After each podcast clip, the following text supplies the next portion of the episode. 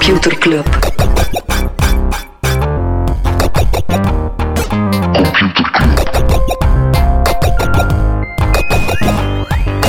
Computer Club. Hey Smolly, Hey Freddy, welkom, welkom terug. welkom. Welkom bij Computer Club, een wekelijkse podcast over technologie.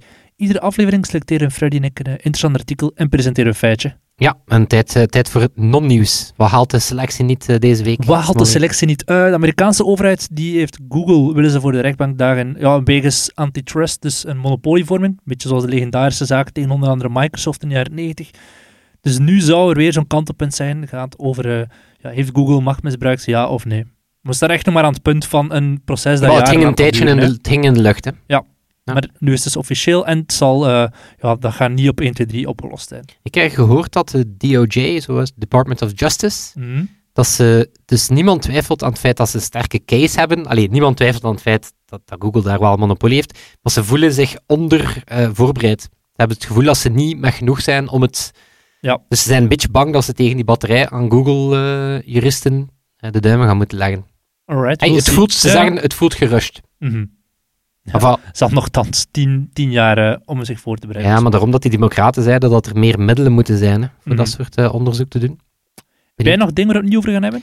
Ja, we hadden het eh, ook recent, we hadden het onder andere over Google Workspace. Ja, een nieuw workplace. hè, Workspace, hè, waar dat het Google Meet beter geïntegreerd gaat zitten in ja, je, je Gmail enzovoort. Mhm. Eh, Zoom heeft nu ook een, een aantal nieuwe dingen aangekondigd. Eh, enerzijds hebben ze eh, Zaps, dat zijn Zoom-apps. Oh my god. Ja, eh, een beetje de, de achterliggende gedachte. Ja, je gaat dus kunnen notities nemen, je Jira backlog managen, je Asana to-do's Mhm. beheren, een whiteboard app installeren. Dus zijn eigenlijk ja, mini-appjes in. eh, Met Miro, omdat je zegt whiteboard app, integratie van Miro of een andere dat heb tool? ik, Miro heb ik nog niet gezien. Maar ja, de rationaal is een beetje ja, dat videobellen zelf wordt een commoditeit, zoals dat Mhm. al gezegd wordt. Dus ja, Zoom wil ook gewoon het platform worden waarop dat jij dan als Ja, al inderdaad, die andere tijdens een Zoom-sessie meteen ook to-do's Voilà. kan aanmaken, ticketjes kan aanmaken. En ook eh, een andere is dat ze een marktplaats gaan maken voor betaalde eh, Zooms, voor betaalde events. ja, het eigenlijk, ja. betaalde Ja. webinars en zo. Heb je Ben Evans zijn nieuwe Nee. stek gezien? Dat is een Die nieuwsbrief. gaat, eh, wel, dus hij gaat nu een, een webinar doen, maar eh 500 dollar het stuk en Mhm. 20 mensen mogen deelnemen. Shit. Dus wat, ja, zoals, zoals hij vroeger van die lunches kon doen met van die experts. Dus ja, Zoom wil ook ja, een beetje die, die nieuwe economie aan ja, betaalde virtuele dingen ook een En dat moet stukje wel echt faciliteren. op topniveau zijn. Hè? Dan wil je niet iemand die gewoon achter zijn laptop zit en wat slides voorleest. Maar dan moet je zoals Rick Pastoor van Grip, we hebben het er op een paar keer over gehad, die is nu een masterclass aan het opnemen over zijn boek. Maar echt zoals hij de masterclasses op masterclass.com hebt. Hè? Een topcamera, top audio. Ja, deftig gedaan. Daar zou je wel voor betalen nog. Ja, zo Oké. niet betalen voor iemand die gewoon de hele tijd zo wat zit te tikken en Ja. zo niet naar u aan het kijken en zo af en toe wegvallen en zo. En, eh, nee, dat niet. Alright, eh, wat we nog niet over gaan hebben is dat Didi die gaat naar de, naar de beurs. Didi, niet P. Didi of Puff Daddy, maar eh, de Chinese Uber. Die zou naar de beurs in Hongkong trekken en die zou 60 miljard waard zijn. Niet verkeerd. is inderdaad niet verkeerd. Niet verkeerd. Nog dingen? Eh, ja, ehm, iedereen gaat eh, TikTok achterna. En we hebben naar Instagram Reels en nu ook Snapchat zowaar. Eh die hebben nu ook een nieuwe feature gelanceerd, waardoor dat je eh, muziek enzovoort kan toevoegen om op de lip zinken. Mhm. Eh, ja, Snapchat ehm, ja, was heel kritisch voor Facebook, dat ze stories hadden eh, geript. Ja, rippen En nu zelf een stukje TikTok, Ja. dus ja, de cirkel is, eh, is rond. Hè. Nice. Weet je wat er ook terug is? Nee, waarom zeg ik weet je wat er ook terug is? Goala komt terug. Goala, Oeh. in de tijd, een. Foursquare-achtige tool. Die zal in de lente van 2021 terugkomen met, ja, er is nog heel weinig bekend, een soort augmented reality sociale game die je in de, waarvoor je naar buiten moet. Waar die niet overgekocht door Facebook Ja. in der tijd. Ja, ja. Dus ik weet niet of het gewoon de, echt dezelfde team is, of het gewoon de merknaam is die gebruikt wordt. Het is echt nog maar net aangekondigd. Trouwens, over eh, Facebook gesproken. Ook zo, ja, het is, het is, het is deze dagen eh, moeilijk om, eh, om het er niet over te hebben. Ja, sociale media en de struggle rond contentmoderatie, rond de verkiezingen. Een hele hetze gezien met de New York Post. Ja. Inderdaad, een ja, heel dubieus artikel dat ze de zoon van Joe Biden zijn laptop zouden gevonden hebben en dat daar zo waar bezwarend materiaal Mhm. op stond. Ehm, Facebook heeft toen wel gezegd, oké, we gaan de verspreiding daarvan tegenhouden, we gaan er labels bij zetten. Twitter, ja, die gingen zelf verder, die hebben het gewoon eh, geblokkeerd, dus je kon het artikel niet verspreiden. Ehm, een beetje, onge- beetje ongelukkig, want daardoor heeft dubbel zoveel aandacht gekregen Ja, dan dat het anders hebben. Maar het is wel, het toont hoe moeilijk dat is. Dat heet dan zo een hack en leak. Ehm, je laat zogezegd ge, gehackte materialen, je geeft journalisten Mhm. een, een datadump. Die gaan er natuurlijk mee aan de slag. En voordat je het echt kan factchecken, is het natuurlijk al zijn eigen leven gaan leiden. Dus daarmee dat Twitter zegt, ja, we hebben daar een policy tegen, maar ze hadden het iets beter moeten, eh, moeten uitleggen. Ja, YouTube gaat ook QAnon verwijderen, zoals iedereen. de anderen ook. Ja, bon, beter, beter laat dat nooit zeker, maar het is natuurlijk, ja, ze hadden ook perfect kunnen zorgen dat geen ding was in de eerste plek. Arno, eh, Arno Grunberg. Arjen Lubach een interessant videootje gemaakt over die conspiracy-theorieën. Maar interessant aanvulling is eh, een stuk dat Dimitri Tokmetsis op voor de correspondent heeft geschreven over het feit van zijn die algoritmes effectief zo de katalysator voor de, van die complottheorieën. Ik heb dat, die eh, artikel O Ironie in onze Facebookgroep gepost. Dus daar kan je wel eh, Ik had daar eerder al inderdaad rond, rond het algoritme van YouTube. Hebben we het, Al een paar keer gehad. ja, denk een, een afle- ergens, in, ergens in de 80, 84 of zo hadden we het over het aanpakken van dat soort ja, radicalisering Mhm. via het algoritme. Eh goede read over gezien, dat dat effectief ja, ook goed lukt. Maar mensen blijven het verspreiden. En als ze niet meer via het aanbevelingsalgoritme aanbevolen worden, beginnen ze elkaar gewoon te taggen en te doen. En inderdaad, ik denk dat het artikel van de correspondent werkt zo'n beetje meer toe naar, ja, het wordt allemaal wel iets makkelijker gemaakt via sociale media, maar inherent is het gewoon een slecht kantje van mensen. Mhm, mhm. Ja. En is er nog niet per se een alwetend of een almachtig algoritme dat onze als makkenschaap is beïnvloed? Dus wat, dat is een discussie over in de Facebookgroep. We gaan eh, over naar de echte artikelen, denk ik. Hè? ja. Freddy, ik heb een stuk gelezen op CNBC. Oh man, Zot, ik kom weer even ja, chics, hè. economische. Ik kom af en toe keer met de Financial Times af, CNBC, wat is dat hier allemaal? Ja, en die zeggen, de beursgangen van de techbedrijven in Europa die liggen gevoelig lager dan in China of de VS. Bij ons gaat het om 26 IPO's van techbedrijven tot nu toe. Dus techbedrijven die geld bij VC's hebben opgehaald.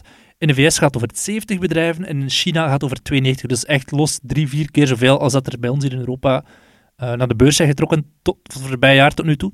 En de vraag is dan, is dat een ramp? Is dat zo erg dat er zo weinig Europese bedrijven die stap naar de beurs maken? Gewoon niet per se. Niet iedereen hoeft per se naar de beurs te gaan. We hebben het al een keer gehad, helemaal in het begin van de eerste aflevering, over waarom is de beurs er? En dat is in eerste instantie om ehm, extra geld op te halen als bedrijf. Dat je niet meer, als je niet meer bij een investeerder kan aankloppen, is vaak de volgende stap. We gaan naar de beurs en vragen dan heel veel mensen tegelijk om heel veel miljarden eh, in, te, in te, bij te leggen, als we geld willen ophalen als bedrijf. En dat is ook goed dat niet iedereen per se die stap naar de beurs zet en niet ieder bedrijf plots 10 mil- of 20 miljard waard is. Dat we niet meer zo in die internetbubbel valtrappen waarin alles hoger en sneller en sterker moest. En we hebben ook wel Europese bedrijven die aan de beurs gaan, zoals een Adyen of een Spotify en zo. En er zijn er ook die erover nadenken, zoals een Klarna. Maar toch is het wel een onderliggend pijnpunt. Als je ziet, er zijn zo weinig Europese bedrijven die die stap zetten. En in Amerika en China gaat het wel. Misschien is er iets onderliggend. Is het niet gewoon het feit dat er weinig unicorns zijn? Europa heeft 99 unicorns op dit moment, waarvan er de 14 unicorns zijn in bedrijven die dus meer dan 1 miljard waard zijn.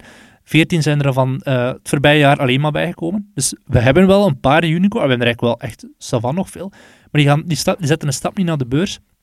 En waarom is dat ook belangrijk, dat, dat bedrijven een stap naar de beurs zetten, is dat wij kunnen instappen en wij kunnen mee, eh, als wij als gewone Jan met de pet, kunnen mee genieten van, van een bedrijf dat dat goed doet. Wat gaat er mis? Er zijn een aantal dingen die misgaan. Europese bedrijven, als ze naar de beurs gaan, doen ze dat vaak in de VS.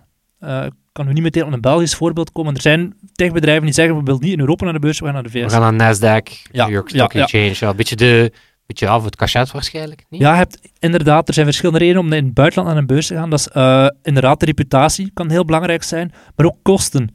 Soms, die beursgang, dat komen heel veel kosten. Als ze zeggen, we doen dat liever in de VS dan in Europa, dan kan dat wijzen op het punt dat we hier in Europa iets misdoen, dat ze daar specifiek voor Amerika gaan. Maar ook als jij zegt, wij willen als bedrijf heel actief zijn op de Amerikaanse markt, dan kan dat wel deuren openen als je zegt, we staan op Nasdaq of op eh die Amerikaanse eh, andere beurzen, omdat die heel zwaar gecontroleerd worden. Dus dat is een soort van... Ja, je moet heel veel papierwerk vo- voldoen eh, om de Amerikaanse beurs te staan. Dat is een beetje een vicieuze cirkel. Hoe meer bedrijven op een bepaalde beurs staan, hoe beter dat de reputatie van die beurs is. En, en, ja, dus daar zitten we in Europa al met een, met een punt.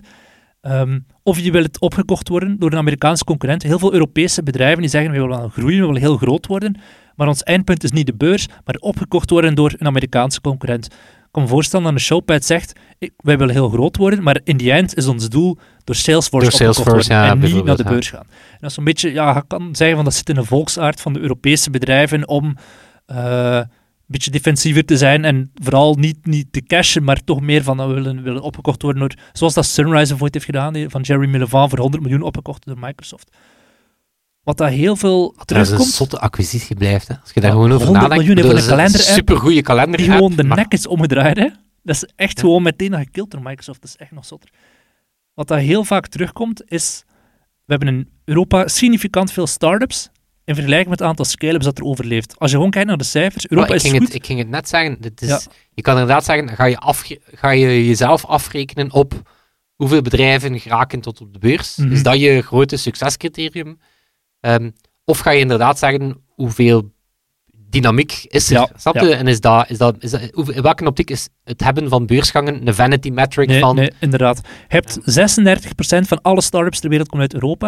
En als je kijkt naar de unicorns, gaat het over 14% van alle unicorns. En het is niet dat die allemaal failliet gaan onderweg, want het aantal faillissementen is even hoog in Europa als in Amerika. Maar heel veel bedrijven in, in België en in Europa, die gaan van start-up naar scale-up en dan blijven ze op een plateau. Die, gaan niet, die kunnen niet die sprong maken naar what's next, echt een gigantisch bedrijf, een beursgenoteerd bedrijf. of- ligt dat dan aan de... Is dat, is dat, is dat ingesteldheid? Is, Nee, we hebben dat, is dat verschillende- niet groot denken? er is zijn dat verschillende redenen. de- moeilijk om de Europese markt te verlaten? Dat is inderdaad, nee, niet alleen de Europese markt, gewoon al je binnenlandse markt. Het is heel moeilijk, we hebben geen eengemaakte markt zoals in Amerika en China. In Amerika heb je ja, de gestandaardiseerde munt die wij in Europa ook hebben, maar ook gewoon de cultuur. Betaalsystemen. Als je als Belgisch bedrijf naar Nederland wil, moet je al beginnen met een integratie van een Molly en een Adyen, al dat soort tools. Als je naar Denemarken wilt, zal het iets anders zijn. Dus dat is al heel moeilijk. We hebben, geen enige, we hebben wel een enigemaakte markt, maar niet, dus in die eind zit allemaal nog Het is geen verschillende één markt, inderdaad. Nee. Ja. Dus dat maakt het heel moeilijk. Ehm, kapitaal is lang een, een punt geweest van we hebben wel geld in die eerste twee, drie, vier rondes, maar dan als het echt over het grote geld gaat, zit in Europa nog aan een grens. Dat is een beetje aan, aan het minderen gelukkig. Ook het feit dat we niet echt superhubs hebben. In Amerika heb je New York en Silicon Valley, echt gigantische clusters, waar en kennis en creativiteit en zo samenkomt. Hier heb je ja, Londen, Parijs, je Berlijn, je hebt er al een paar, maar geen Zwijnaarden. zwijnaar. Ja, voor sommige dingen is het inderdaad zo zwijnaar. Alleen voor biotech. nu toevallig Ja, ja. wel, maar inderdaad. ja. En dan misschien het belangrijkste argument, talent kunnen wij niet aantrekken om echt die gigantische bedrijven te doen. En hoe komt dat? Is dat heel veel van die, die getalenteerde developers of designers of zo, die gaan bij bedrijf werken voor stock options. Dus die zeggen, we willen een iets lager loon, maar we willen in ruil wel een aandeel van een bedrijf krijgen. Eh, in Amerika wordt dat heel vaak gedaan. Ik ken mensen die, die bij Tumblr gewerkt hebben en dan nadien bij een ander bedrijf zijn gegaan en die zeiden, ik wil niet betaald worden, ik heb gecashed bij Tumblr, ik wil nu gewoon stock options krijgen van het bedrijf waar ik nu bij werk. In Europa is dat heel, heel moeilijk. Jij kan niet zomaar zeggen, ik wil aandelen geven aan iedereen van, die bij mij eh, in, in, in mijn bedrijf werkt. Belastingstechnisch is dat nog een heel groot issue. Dus ik denk, als wij als Europa willen kunnen concurreren met een Amerika of met een China, moeten we in eerste instantie maken dat de markt zo makkelijk mogelijk, zo enigemaakt mogelijk is. Dus het niet alleen op vlak van cultuur, maar vooral ook juridisch, dat het heel makkelijk is om in Denemarken te gaan schalen of uit te breiden naar Zweden of naar Spanje of zo. Maar twee, dat we ook moeten kunnen zorgen dat dat, dat talent hier kan blijven door die stock options zo makkelijk mogelijk te maken om dat te kunnen geven. Als jij zegt als werkgever, ik wil mijn werknemer een deeltje van mijn bedrijf geven, dat het echt zo makkelijk mogelijk maakt en dat je niet superhoge belastingen daarop zou moeten eh, heffen Ja. om dat moeilijk te maken. Er is, eh, pa- pas op, er valt ook iets te zeggen, want we hebben het, we hebben het natuurlijk vaak over, het- ay, of, of, of het gaat er vaak over in Amerika, ja, dat je als werknemer minder beschermd bent en Mhm. ja, je bent veel minder goed beschermd. Maar soms wordt er ook gezegd dat net dat soort ja, fast-moving ding er ook wel natuurlijk voor zorgt dat er in de VS wel, ja, dat je, dat je makkelijker gewoon... eh, Cashed. Nee, mensen kan aantrekken, Mhm. ontslaan. Hey, snap je? Ja, ja, absoluut. Ja, als je in België iemand wil aannemen, dan is het vaak van, oh fuck, als ik die persoon ooit wil ontslaan, is het echt heel moeilijk. Ja. Terwijl in de VS zijn altijd losse contractjes. En dat is, ja, er is iets, ik denk dat is voor en allebei te zijn. Nee, absoluut. Ja. Trouwens, rond, rond talent aantrekken, ik, ik las recent, want Amerika ja, is, is voor een heel groot stuk trekken die ja, vooral ook immigranten aan, Mhm, eh, mhm. in, in bepaalde, zeker in die techjobs. En dat is nu een pak moeilijker geworden. Ik las een artikel dat ehm, blijkbaar Vancouver is die, eh, is die gap aan het, blijkbaar bloeiend ecosysteem. Ja. Ehm, en daarvan zeggen heel veel mensen van ja, tegenwoordig is naar Amerika gaan, ja, voelt zelf al niet meer veilig nog als, eh, Mhm. als immigrant. Laat staan dat je nog zeker bent dat je daar eh, aan de bak kan. Eh, en blijkbaar is eh, Canada zeer gretig aan het... Ja, ja, eh, absoluut. Ja, en als, zelfs als we het over Amerika hebben, kijken we heel hard naar Silicon Valley in New York, maar een stad als Boston bijvoorbeeld is echt huge, hè? Trouwens, je zei daarnet van het, ehm, het idee dat bedrijven naar de beurs gaan om ook te zorgen dat, ja, dat beleggers mee kunnen Mhm. delen in succes. Ja. Dat is blijkbaar een beetje de kritiek op het feit dat heel veel eh, van die huidige eh techsterren, of die rising stars, ja, die beursgang zo lang uitstellen, dat daar Ja. zit zoveel venture capital in, Ja. aan zo'n waardering, dat tegen het moment dat het dan naar de publieke beurs gaat, Niet meer, niet meer veel kan stijgen, hè? ja, daar, ja, Mhm. voilà. Vroeger kon je inderdaad zeggen, als je, als je initieel bij de IPO van Google van instapte, Facebook bijvoorbeeld, ja, ja, voilà, ja. Dan, dan, dan wist je van, oké, ik ben hier de komende vijf jaar, gaat dat hier mooi blijven gaan, of hard blijven gaan. Mhm. Als een bedrijf nu naar de beurs gaat, is al zodanig is al matuur zo opgepompt, dat je daar in het beste geval ja, een klein beetje je broek niet aan kan scheuren. Ja, voilà. Ja. Allee, zot. Dus dat. Ik, zou, ik weet zelf nog niet of ik naar de beurs zou gaan, moest ik een bedrijf hebben of niet, maar dat is zorgen voor binnen eh, het 50 jaar. Zalig. Freddy, heb je een stukje kennis dat kan kopen op de beurs of niet? Ja, geef mij, Smolly, geef mij een positief jingle. Computerklas. Voilà, want ik heb hier negatieve, een negatief Oh, weetje. nee. Ja, nee, Smolly, ehm, dit is het weetje niet, hè. Maar de wereld is kapot. Mhm. Ja, Tell me something new. Voilà, de wereld is kapot. Pandemie. Conspiracies overal. Burgeroorlog in de VS die komt. Mia Doornaert heeft nog altijd een column. Uh, fake news, overal desinformatie. Wel, het weetje is dat we daar eh, intussen ook een woordenschap, woordenschat voor, eh, voor ontwikkeld hebben. Oké. Het eerste, het zijn er twee. Het eerste, eh, weet je nog, dat, dat is een van de eerste weetjes, denk ik, hoe dat dan noemt wanneer dat je zo aan je telefoon geplakt bent en maar blijft swipen, zo. Hersenloos? Zombie scrolling. Ah ja, oké. Ja, dat wat, dat wat de zombie scrolling was, ja, gewoon hersenloos inderdaad, Mhm. tot, tot het dieptepunt dat je op LinkedIn belandt Ja. en motivational quotes aan het bekijken bent. Wel, daar is nu een variant van, en dat heet doom scrolling, of doom surfing. Zalig. Heb je een idee wat het betekent? Ja, mensen die waarschijnlijk gefascineerd zijn door dat negatief nieuws en blijven alle cijfers van corona en zo volgen. Voilà, dat is inderdaad algemeen in de rabbit hole vallen, waarbij dat je toch maar weer nog extra corona-nieuws gaat alle checken. video's met Mark Varans bekijkt. Eh, ja, toch gaat zien hoe, dat de, hoe dat Amerika op de rand van een burgeroorlog zit, hoe dat de wereld in geopolitieke bla... Dus inderdaad gewoon jezelf, ja, basically een slapeloze nacht Ja. aandoen door toch maar op je gsm nog wat extra... Sadomasochisme, hè? Eigenlijk wel, hè. Eigenlijk wel. Het is doomscrolling. Dat is er eentje. Eh, blijkbaar iets dat we met z'n allen eh, ja, collectief nu doen, nu dat we toch in lockdown, eh, in lockdown zitten als wereld. Eh, en dan de andere is een, een bestaand woord. En dat heet pinks. Het is eigenlijk een, een pink slime. Eeuw. Ja. Dat klinkt als een SOA. Voilà. En wat is pink slime? Dat zijn van die... We hebben er hier wel wat, maar dat is eigenlijk vooral in de VS een grote plaag. Dat zijn zo van die semi-professioneel ogende nieuwswebsites, maar die heel partijdig zijn. Zoals HLN. Nee, ik weet Nee, maar zo echt zo van die ja, duidelijk gekleurd, Ja, maar ze, ze zien er wel uit als een betrouwbare lokale eh, publisher. Ehm, ja, wat brengen die naar, naar buiten? Ja, gewoon bagger. Eigenlijk gewoon fake news, eerste klasse, fake news, fake news stront met een strik rond. Ja, ik zou me nu denken voor een Vlaams voorbeeld, maar ik vind inderdaad niet meteen in. En dat heet dan blijkbaar, dus blijkbaar, ja, dus, dus eh, onderzoekers noemen dat dan pink slime. Hè, dus dat zijn, dat zijn van die nieuwsbedrijven bedrijven die ja, gewoon bagger naar buiten brengen, pink slime. En dat is blijkbaar eh, genoemd naar, ehm, ja, dat is, dat is uit de vleesverwerking. Mm. Je zo alle resten samen en daar maken ze dan letterlijk een Frikandellen soort van. pink slime van. Dat is echt, je moet dat eens opzoeken, dat is degoutant. Dat is echt zo, like, eh, ik ken dat van dat snoep, van die grote moes, Ja, ja. snoepmoesen, maar dat, maar zo Is dat waar dat ze dan van maken van, of zo? voilà. En dat gebruiken ze ja, ter opvulling. en- Veggieburgers maken ze ervan. Ja, dus, eh, dus net zoals dat dat bagger is, eh, dat blijkbaar wel toch gebruikt wordt, ja, is meer en meer de plaag van, van ja, eh, partijdige websites die er professioneel uitzien, maar die eigenlijk bagger eerste klasse verspreiden. Ik ga Pink Slime toch niet googlen, want eh dan je niet kunnen slapen. Het is eigenlijk Het wel nasty. scrollen, dan kan ik wel... Inderdaad, als je wilt doomscrollen, dan moet je vooral eens het thema Pink Slime gaan Nice. verkennen. En hoe zijn je erop terecht te komen? Hé, maar Smolly, ik heb hier voor binnen twee weken een weetje klaarstaan. Stel mij dan de vraag hoe Ja. ik daar terecht gekomen ben. Dat is een, een rollercoaster. Oké, Maar kijk, een kleine, dat is suspense building. Heb je ook een artikel gevonden? Eh, zeker en vast. Eh, ja, het is ook niet, het is ook niet vrolijk, eh Smolly. Vertel. Wel, het is onderzoek van het onderzoek naar, ja, naar de internetvrijheid, naar internet freedom. Mhm. Het is een onderzoek van de, het, een Freedom on the Net onderzoek dat jaarlijks gebeurt. En die zijn gaan kijken van, ja, is, ehm, is free speech, eh, online censuur, toegang tot websites, is dat er op verbeterd of verslechterd. Zeker nu dat we op de rand staan van een eh, globale handelsoorlog en dat, onze, dat het grote coronacircus is neergedaald. Mhm. Ik denk verslechterd natuurlijk. Ja, voilà. Never waste a good crisis, zegt een manager dan.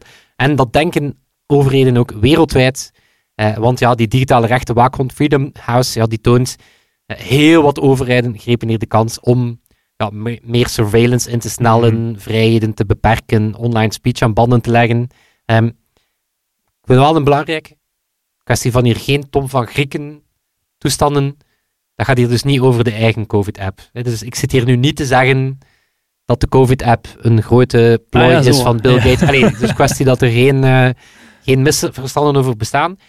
Maar natuurlijk, ja, die COVID-apps staan wel, eh, die krijgen wel een speciale prominentie in het rapport. Nou ja, Ben je, ben je benieuwd naar al die uitkomsten? tuurlijk. Shoot. Dus het is een rapport, gaat over de periode zomer vorig jaar tot en met eh, ja, zomer dit jaar. Waarbij dat ze naar 65 landen gaan kijken zijn. En die 65 landen die zijn ongeveer goed voor 87% van de online wereldbevolking. Dus Ja, zeggen van oké, interessant om daar eens een momentopname te doen. Ehm, en dan zien ze, ja, inderdaad, dat de situatie er serieus is op verslechterd. Ehm, ze hebben vier grote tactieken om eigenlijk slecht te doen. Mhm. Ehm, de eerste, dat is arrestatie. Dus dat is eigenlijk de klassieke playbook van we gaan eens onze kritische stemmen aan banden leggen. Dus de eerste is ja, arrestatie van activisten, journalisten eh, voor het verspreiden van zogezegde misinformatie over de pandemie. Dat zijn 45 landen. Dus 45 landen, herinner u van de 65. hè? Ja, ja. Dus dat is al, dat is al een pak. Hè? Dus dat is al, dat is al niet zo proper. Ehm, tweede tactiek, het invoeren van va- vage of zeer vergaande limitaties op wat er online mag gezegd worden. Een beetje censuur gaan instellen in 20 landen. Ehm, 28 landen die gaan zelfs zo ver dat ze bepaalde websites of posts, bijvoorbeeld bepaalde posts die mindere statistieken tonen over eh, je land, eh, mindere COVID-statistieken, of minder eh, of die aankaarten dat er corruptie is rond Mhm. eh, hoe dat er met de crisis omgegaan wordt. In 28 landen. En dan 13 landen eh, die zetten het internet gewoon af. Amai. Dat is zo'n beetje de, ja. dat is de, dat is de brute bijl. Die trekken de stekker uit de molen die in het Nationaal Paleis staat. Ja, voilà. Dus dat is zo het bredere plaatje waar dat ze toch zien dat er, ja, dat zijn, opnieuw, dat is, dat is toch wel geen klein, een handvol landen, waar Mhm. dat ze toch wel zien dat het over redelijk veel landen gaat die ja, variaties van censuur aan het invoeren zijn. Eh, en dan zijn er twee ja, topics waar, dat ze, ja, waar dat ze extra op inzoomen. Het eentje is China, en ze hebben met elkaar te maken. Het eentje is China en het andere is contact tracing. Alright. China? Ja, ja, China. China staat op de laatste plek in het rapport. Ja, uiteraard. Of op de eerste plek, als je natuurlijk gaat over hoeveel van die tactieken dat je toepast. Ehm, maar daar zeggen ze dat wel heel interessant is. ehm, het zijn eigenlijk heel veel tactieken die ze gewend zijn. Bijvoorbeeld, ja, telefoon, data van telefoons aflezen. Hè, wat ze bij de Oeigoers doen. Mhm. Dat wordt nu eigenlijk breder verspreid. Eh, mensen moeten ook eh, webcams plaatsen, eh, buiten en binnen, zogezegd om te checken of dat ze hun quarantaine Ja. aan het aanhouden zijn. Ehm, ook ja, klassieke play, opsluiten van mensen die kritiek hebben op de reactie van de Chinese partij. Ehm, of opkomen voor mensenrechten, eh, dat soort toestanden. Dus eigenlijk is het grote punt rond, rond China, is dat die al, ja, die zijn wel al lang Mhm. op, eh, op dit pad Maar nu on speed, onder het motto on van... speed. En ja. nu zijn ze het echt gewoon aan het vermainstreamen, zodat Mhm. eigenlijk elke modale Chinees eh, onder heel streng, streng toezicht komt. En dat is ook een beetje de... ehm, dat is ook een beetje de, het verhaal als het dan gaat rond contact tracing en de COVID, de COVID-maatregelen. Eh, bijvoorbeeld, ja, rond die, rond die contact tracing, het kan, zoals dat onze app het bewijst, het kan met respect voor privacy. Dan, dan hou je geen centrale databank met Mhm. geolocatie bij. Dan, dan heb je geen één database waar, dat je, waar dat in staat wie dat waar is, maar hè, dan regel je dat gewoon decentraal. Maar natuurlijk, eh, veel landen die wijken daarvan af. Ehm, bijvoorbeeld onze vrienden in Rusland. Eh, dus dat is niet alleen contact tracing, het leest ook je GPS-data uit. Mhm. En ook wie dat je belt en wie dat je stuurt. Ja, superhandig. Ja, bij ons ook de manuele contact tracing. Hè. Daar wordt ook ook nog altijd gevraagd van met wie heb je allemaal contact gehad. Als je een voorweg gesolliciteerd hebt bij een ander bedrijf, dan moet je dat zeggen aan zo'n manuele contact tracer die je belt. Als die je nog kan bellen, want die callcenters te vol.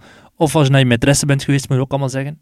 Ja, wel, de, wel bijvoorbeeld in, eh, in Rusland pakken ze dat super serieus. Als je in Rusland via de COVID-app niet op tijd een selfie stuurt van dat je thuis zit, of je pakt niet op als ze bellen, krijg je een boete. Zoals, ik pak nooit op. Ik zou al veel boetes hebben. Voilà. Ehm, ja, en dan, en dan een beetje de bredere, de bredere trend, breder dan enkel die COVID-app, is dat er ja, natuurlijk ook heel veel landen zijn, 30, hè, zo ongeveer de helft van die sample set, die onder het mom van de pandemie eh, andere surveillance invoeren. Bijvoorbeeld Ja, Ecuador. Die, Met de wetten heel nauw omspringen. Ah, niet, niet nauw omspringt. Dat is wel een beetje goed nieuws. Dus met Ecuador, ehm, die, die gaan niet alleen contact tracing doen via, ja, via je telefoon zelf, maar ook via telco-data en zelf via satellietdata. Dus daar word je ook vanuit de ruimte gevolgd. En, dat is dan ook een klassiek patroon, het is extreem vaag waar dat die info dan terechtkomt en wie dat eraan kan. Dat is ook zo'n patroon. Mhm. Zo, moest je nu echt kunnen zeggen van kijk, het is enkel de, de universiteiten die eraan kunnen om de verspreiding van het virus in kaart te brengen, is er misschien een wereld dat je zegt, oké, als we dat echt kunnen garanderen, maar dan nog. Hè. Mhm. Maar dan typisch in die landen is het heel vaag. Ehm, dit is mijn favoriet. Ehm, Pakistan. Er wordt wel eens gezegd, het virus is de vijand. Wel, Pakistan pakt dat dus super serieus. Die hebben nu hun antiterreurnetwerk ingezet voor virustracking. Zot. Ehm, met op kop, dit is echt mijn favoriet. ze luisteren de telefoongesprekken uit de hospitaals af om te horen wie van je familie en vrienden die dan toegeven dat ze ook symptomen hebben. dus dat is, ja, dat is, dat is eigenlijk ja, contact tracing aan de Vanaf dat je bron. dus belt met je zieke onkel en je kucht één keer in de telefoon, hupla. Voilà. Staat contact Ja, en dan natuurlijk ja, het, het, het verzamelen van biometrische informatie, facial recognition, heel die heat cameras Ja, ja. onder het mom van, we kunnen dan zien welke, wat je lichaamstemperatuur is. En ze hangen daar, en dan het ergste van al, eh, en dat natuurlijk veel van die maatregelen geen enkel bewijs hebben dat ze ook maar helpen. dan Maar ja, dat is nu- typisch in, deze, in zo'n crisis, hè, dat je gewoon alles doet en dan maar ziet en hoopt dat er iets gaat werken. Voilà. Maar het goede nieuws, Oké. Molly, 26 landen gingen dus achteruit, maar 22 landen gingen vooruit qua internetvrijheid. Zit België erbij of zat België in een sample? Dat weet ik niet. Ik ben niet grondig genoeg geweest in mijn voorbereiding. You had one Nee, job. het, het gaat dan specifiek over uitspraken, bijvoorbeeld in Pakistan, Duitsland, Brazilië, Zuid-Afrika. Ja, toch wel grote Brazilië erop uitspraken. vooruit gaan. Maar zot. Maar ja, dat gaat dan over lokale, Ja. inderdaad, rond ehm, hoe ver mag eh, het, ah, het bijhouden van die databank Mhm. zijn. ehm, hoe, wat mag er qua websites offline Maar halen. dat die van nergens komen met eh, Bolsonaro de voorbije jaren. Voilà. En dan nog, dan is het ook maar de vraag, in dat soort landen waar dat eh, een autoritair regime het aan de stok heeft met het, het, juridi- eh, Mhm. met, de, met de, de, de rechts, het rechtsapparaat, is het ook nog maar de vraag, ja, hoeveel respect heerst er dan voor die, eh, Ja. voor die uitspraken. Maar bijvoorbeeld ook wat je wel ziet in de VS, ja, komt er toch meer en meer lokaal protest, bijvoorbeeld tegen die gezichtsherkenning. Ja, toch wel heel wat lokale staten en Mhm. overheden die wel, of, of, of, ehm, of staten die ook wel zeggen van, ja, misschien moeten we het niet doen. Eh, dus dat is toch een lichtpuntje in ja, wat voor de rest wel niet zo'n eh, vrolijk rapport is. Allee, op die noot. Ja, voilà. We hebben geen bedrijven gaan hier niet naar de beurs. En ehm, Nee, we hebben wel gezegd wat er zou moeten gebeuren om hier ook in Europa naar de beurs, allee, die, die grotere bedrijven te krijgen. Dus voilà. En ook iets hier ja, met z'n allen. eh moest Ursula van der Goed. Leyen luisteren. voilà, maar Huis ook hier. huiswerk. Want onze overheid goed kijken wat ze, wat ze doen en waarom. Ja. Of dat dat niet eh, buitenproportioneel is. Maar Perfect. we moeten daar niet per se een land voor breken. Hè. Yes. Er is maar één iemand, Freddy, die consequent een goed rapport heeft. Hè. Dat is, eh, het zijn er eigenlijk twee, maar deze week is dat, de, Ja. is dat onze amigo Sebastiaan, die de edit doet. Ook veel liefde voor onze amigo Toon. Allebei. hè. Eh, dat zal het zijn. Tot volgende week. Tot volgende week. Yo. Computer Club.